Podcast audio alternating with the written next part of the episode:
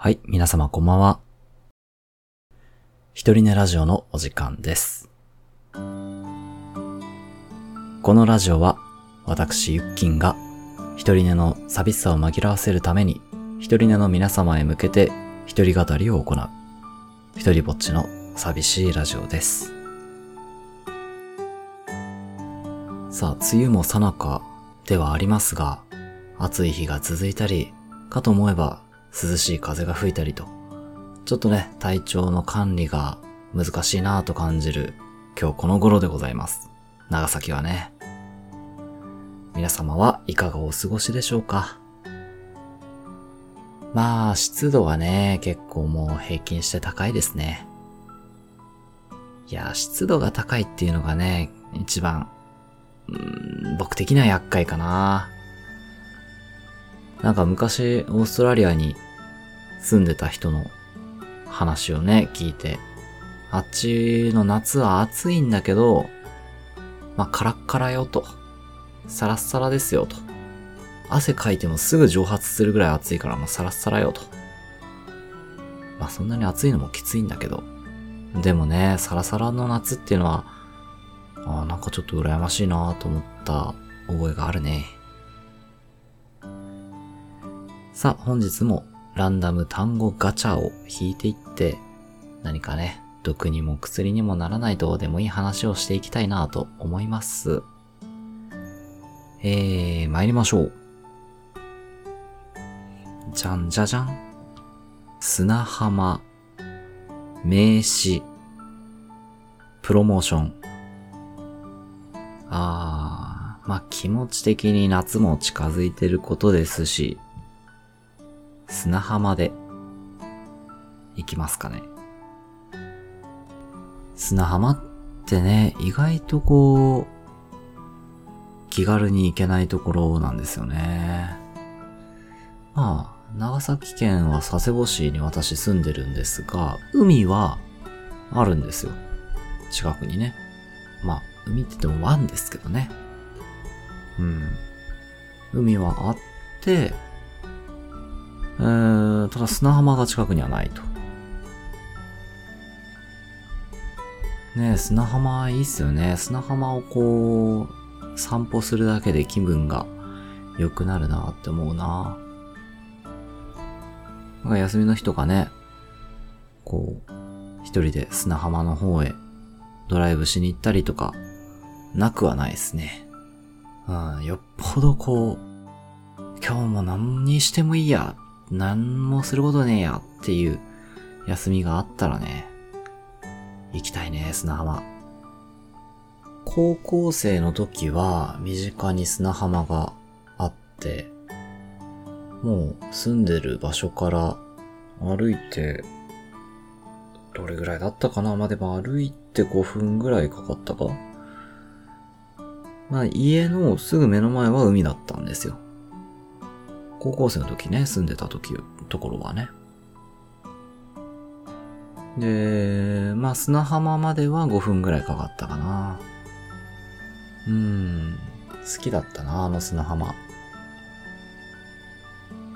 で、僕はね、高校生の時は実家にはいなくて、離島留学というのをしてたんですが、長崎県のね、離島にいたんですけど、まあ、ホームステイをしてって、そのホストファミリーの家をね、夜抜け出したりして、こっそり。バレて叱られたこともありますが、こっそり抜け出して、夜中歩きながら、星空を眺めながら、星空のね、すごい島だったんで、砂浜まで行って、夜の海怖えなぁと思いながらね、あ散歩したりしてましたね。懐かしい。ね友達と遊びに行って、砂浜に落書きしたりとか、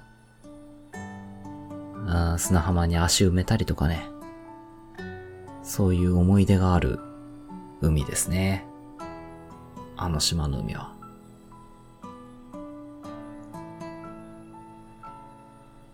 あと大学生の時も砂浜行っった時はあったかなそれはね、前大学は山口にいたんですが、山口県の方にいたんですが、友達と夜中ドライブによく行ってましたね。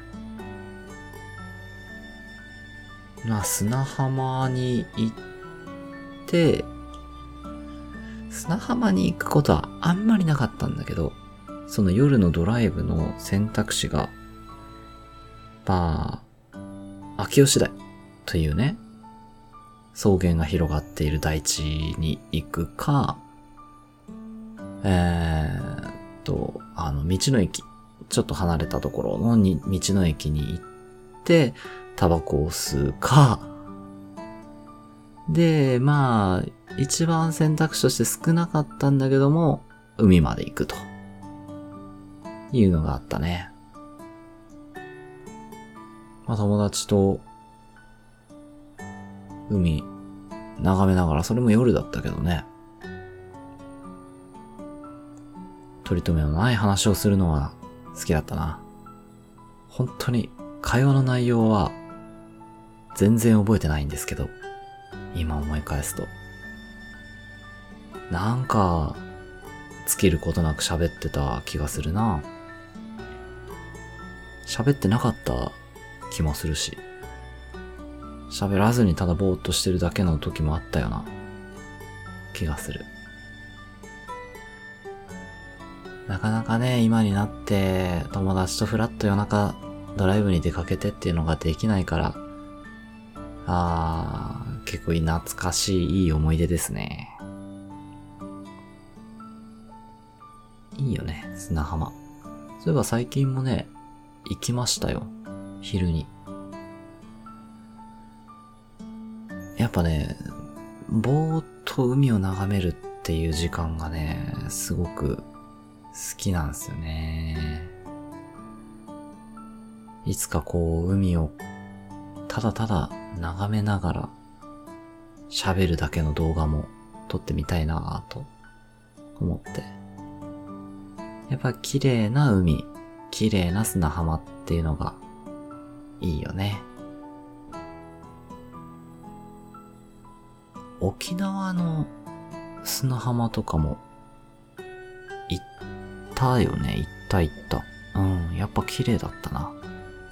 まあ、沖縄に卒業旅行で行った時は、大学のね。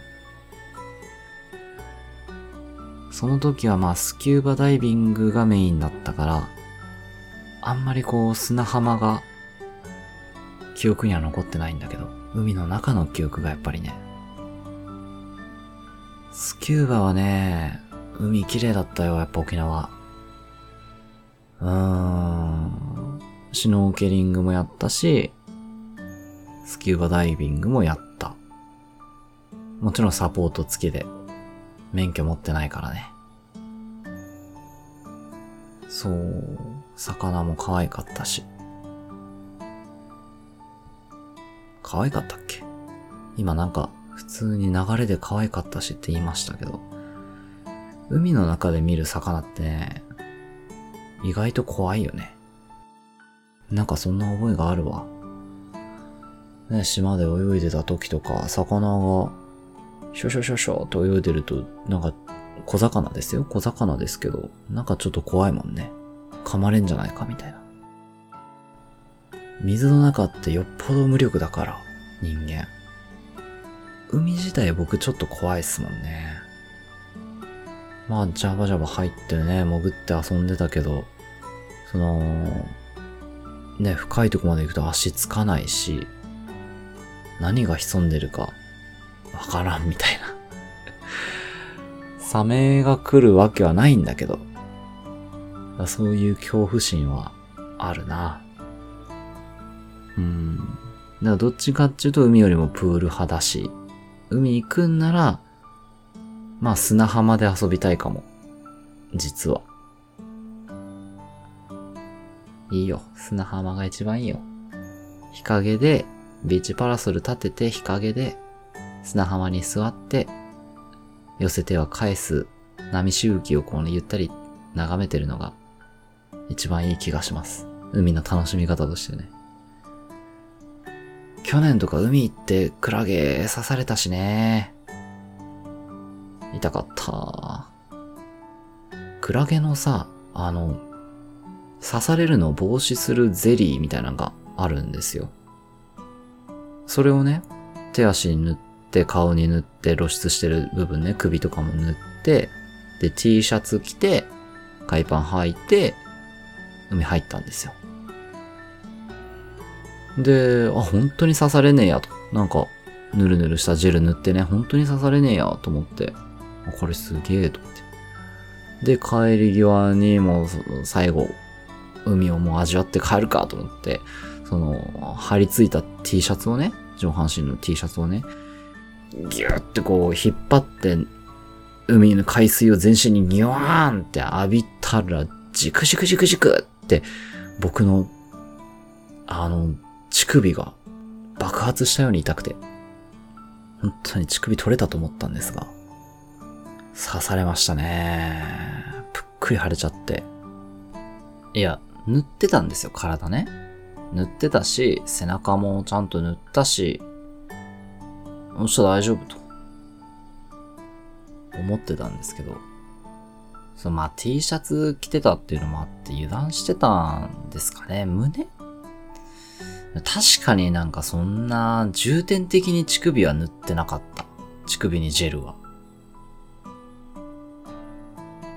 にしても、そんなピンポイントで狙います？なんですか？どんな耳なし法一ですか？塗り忘れ。畜なし法一？やめてくれ。なんで？クラゲさんさ、なんだと思ったわけ？的だと思った。クラゲにとってもね、いきなりシャツの中にギュンって吸い込まれたから、びっくりしたんか知らんけど。痛かったね、しばらく。腫れたね。そんな思い出、苦い思い出もある海。砂浜。ね。いいよね。うん。あんまり入らない方が僕は好きだな。海は。砂浜に座ってゆったり穏やかな、春の海、夏の海、ひねもすのたりのたりかなっていう眺め方が一番好きかも。はい、続いて参りましょう。ランダム単語二つ目。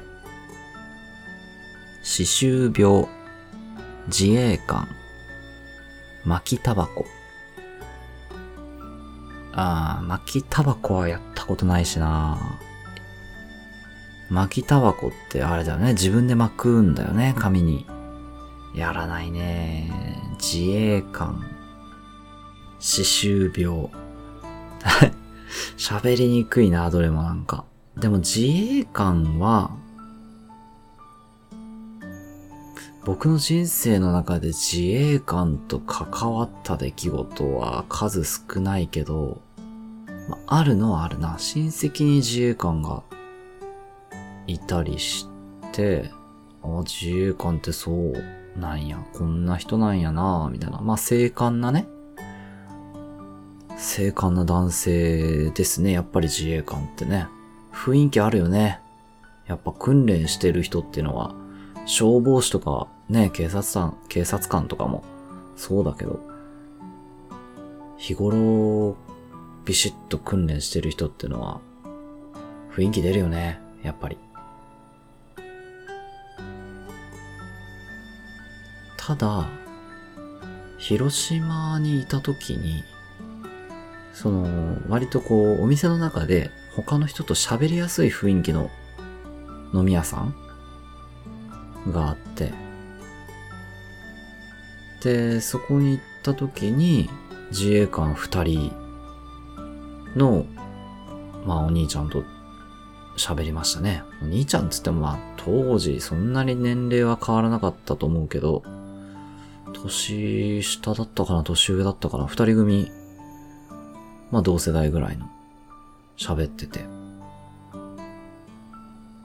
で、当たり障りのない会話というかね、意気投合してる感じで喋ってて、で、たまたまその女性も近くのテーブルに3人かないて、喋る流れになったんですよ。うーん。なんかね、その僕自身もそんなに女性と喋るのは得意ではないんですが、なんかその自衛官の人が本当に喋れない感じがあって。でもそうですよね。多分高校卒業して、まあ、こう、中学高校でどうだったかわからないけど、あんまり女性と関わる機会っていうのがないんでしょうね。自衛隊。そう、あんまりにもこう、押し黙ってるから、しょうがなく僕がなんか、その場を仕切らなきゃいけない雰囲気になって。そうそうそうそうそうそう。なんか頑張った思い出がありますね。自衛官ですから、その、自衛官ですからっていうか、その二人は、聞かれたことにはビシッとやっぱ答えるわけですよ。かっこいいんですよ。喋り方とかも、あの、テキパキしてるしね。そう。だから女性からの質問に対してビシッと答えるんだけど、その、なんでしょうね。日頃からやっぱり簡潔に話すことを心がけてるのか。やっぱ、すぐ終わる。問答が。一言二言で。ビシビシビシ、なんなんでありますみたいな雰囲気でね。ビシッビシッビシッって答えていくから、その会話の流れがこう続いていかないことが、そう、多くて。そこをこう、うまいことつなぎつつ、ね、うん、楽しく飲んだ思い出がありますね。僕も。最終的にね、連絡先も交換してたしね、二人は。僕はしなかったなぁ。なんでしなかったんだっけなでもなんかそんな気分にならなかったって。そう。その場の会話をね、こう、いかにうまく繋いでいくかに必死で、その、自分の気持ちは全然盛り上がってなかったので、あの、自分は、あんまりその会話に入ってなかったというか、その気持ちが入ってなかったから、まあ連絡先も別にいいかな、みたいな。今後も喋りたいとはそんなに思わないしな、と思いながら。そんなことがね、ありましたね。だから自衛官の人っていうのは、喋ったら面白かった。うん。あとあれだな。ボルダリングに行った時に、自衛官の人来てたな。それも二人組でね。やっぱまあ、ビシバシに登ってたけど、ボルダリングの壁をね。でもね、休みの日にまで体鍛える趣味なんやなって思った覚えがあるね。やっぱこう、キリッとした人なんだろうな、自衛官得てしてね。あの、高校教員だった時に卒業生が自衛隊に入ったこともありますけど、入って卒業していったこともあるんだけど、やっぱ高校生の時からピシッとした子だったもんね。あ、確かに君は自衛官向いてるかもって思ったし。うん、面接とかもね、練習して行って、無事合格して行きましたから。やっぱそういう気質の人が入りやすいというか入りたいと思うのかな。で、あとは今、学童さん、学童の子供たちの保護者にもたまにいるね。うん。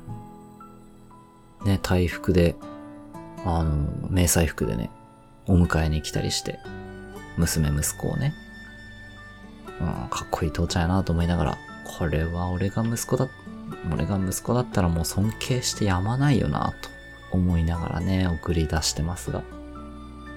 かっこいいですね、自衛官。さあ、えー、三つ目いくか。じゃじゃん。路線変更。目薬。恐怖心。路線変更ってなんだろう？路線か。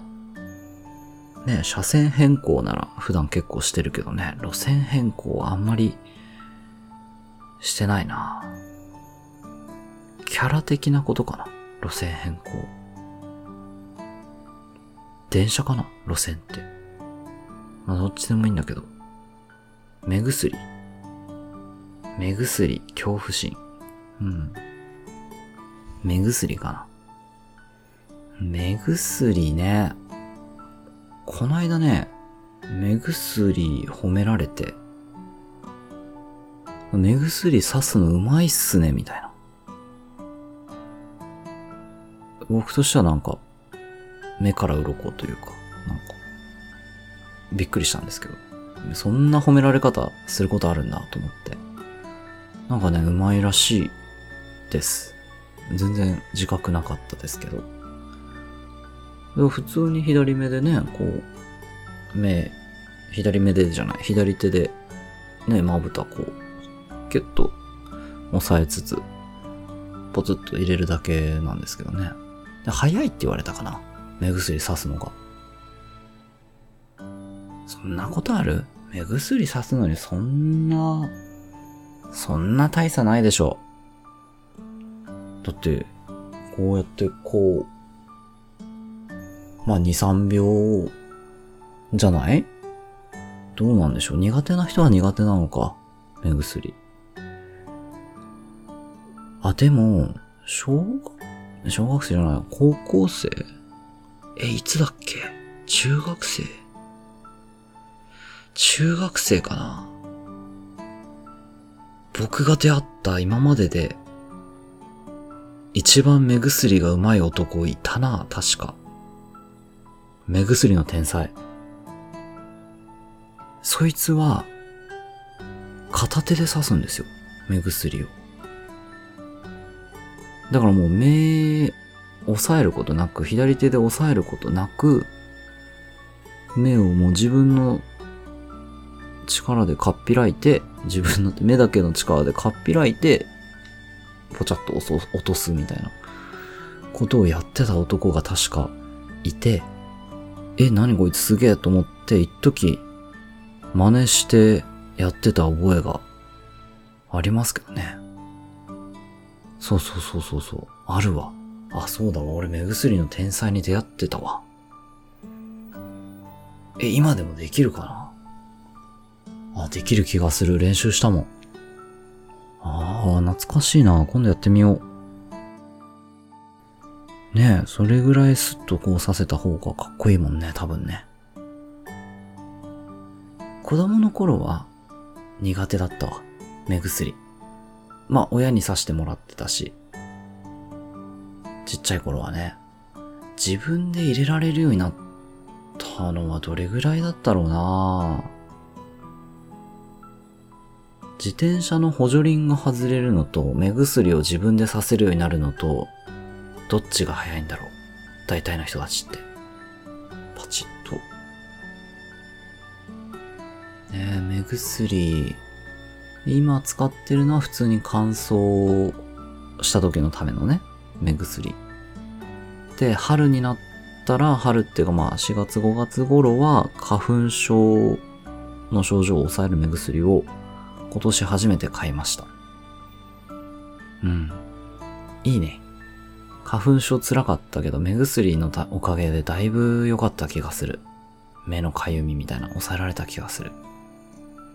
あれね、さっさと病院で薬出してもらった方がいいらしいね。花粉症ね。あと、目薬さしてたのは、高校生の頃に、まあ目が結構コンタクトレンズの使い方が悪くて、目が傷ついちゃってて、その治療のために目薬をさしてたね。やっぱつけたまま寝ちゃったりね、してたんだよね、高校生の頃ね。よくないよくない。で、眼科行ってさ。うん、一時目が、ん一時、なんだっけ？コンタクトはまあもちろんつけれないんだけど、なんでかね、メガネも、つけれなかった。なんでだっけ？しばらくメガネもコンタクトもなしで生活してた時期があって。目いたーっつって。えー、なんでだろう？メガネなくしちゃってたんかな？なんかメガネ実家に忘れてきました。高校生だから実家離れてたから、実家に忘れてきたかなんかでメガネもない時期があって、で、当時僕ソフトテニス部だったんですよ。高校1年生の時かな。ソフトテニス部の顧問だった、あの、ひろし先生、うん。名字は覚えてないひろし先生って呼んでた気がする。ひろじい、まあ、おじいちゃんっていうほどの年齢ではなかったけど、ひろじいちゃん。ひろじいにね、すいませんと、メガネもないです。見えませんって。言ったんですよ。で、まあ、部活、ね、ちょっとこう、やっぱね、部活って、だるいなっていう思いもあるじゃないですか。楽しかったけど、ちょっともしかしたらこう、あ、じゃあ、しばらく来なくていいよって言われるかなと思って、そういう気持ちもありつつ、すいません。ちょっとコンタクトつけれないんです。メガネもちょっと実家に忘れちゃってごめんなさい。しばらく見えません。玉見えません。みたいな。あ、そうですか。ってヒロシ先生がね。それじゃあ、あこの時期を活かして、あの、相手のシルエットから弾が飛んでくる方向をね、予測する癖を身につけてください。言われて、この人はこの人は本当にすごいテニスプレイヤーなんだなって、本当に上手かったんです、実際。なんかね、プロが教えてるみたいじゃないですか。相手のその体の向きとか、構えてる手の位置とか、顔の向きとか、そういうシルエットでぼんやり見えているだけのその状態で飛んでくる方向を予測しなさいと。そしたら上手くなるよ、みたいな。言われて、びっくりした覚えがあるね。そんな、ねえ、ほんと伝説のプレイヤーだったのかもしれん。もしかしたら。実際、ね、戦っても勝てんかったし。あーなんか卒業する先輩がね、3年生が卒業記念に顧問と戦うみたいな伝統があったんだけど、誰も勝てなかったね。うん。いや、すごいおじいちゃん先生だった。ストップゴーの激しいね、体力消耗するスポーツだと思うんだけど、テニスって。テクニックでね、結構カバーできるもんですね。キングカズみたいなね。先生だったなああ、懐かしいこと思い出したな。そう、その時も目薬をさしてた。なんかね、でも2種類とか3種類とかね、なるんですよね。その時って。そう寝る前にはこれみたいな。日中刺すのはこれ。で、1日に1回どっかでこれ刺してみたいな。言われるんだけども、その管理が苦手でね、わかんない。あれこれ刺したっけ？刺してないっけ？みたいな、なる。から、目薬の処方はね、避けたいところですね。でもね、なんか、コンタクトレンズ今でも毎日つけてて、目疲れてる気はするんですよね。メガネでの生活っていうのもね、一時やろうかな。目をいたわって。眼科とか多分定期的に行った方がいいんでしょうね。眼科も。あ、歯医者は、まあ、たまに行くんですよ。メンテナンスというかね、検診とか。検診とかクリーニングとかね。あそれだけじゃなくて眼科もね、たまに行った方がいいんでしょうね。なんかすごい怒られそう。あなたの目もやばいよ。酷使しすぎみたいに言われたら嫌だしな。でも行きたいかな行った方がいいんだろうな。ねえ、目薬。で、結構やっぱ、サングラスとかかけた方がいいらしいね。普段から。うん。あの、紫外線でね、目が日焼けしていくらしい。それは良くないらしい。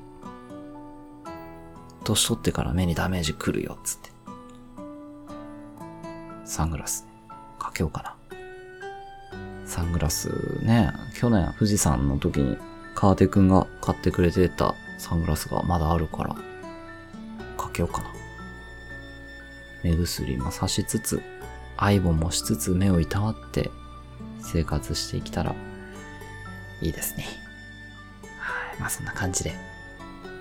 今日は、えー、なんだった？砂浜自衛官目薬でございました。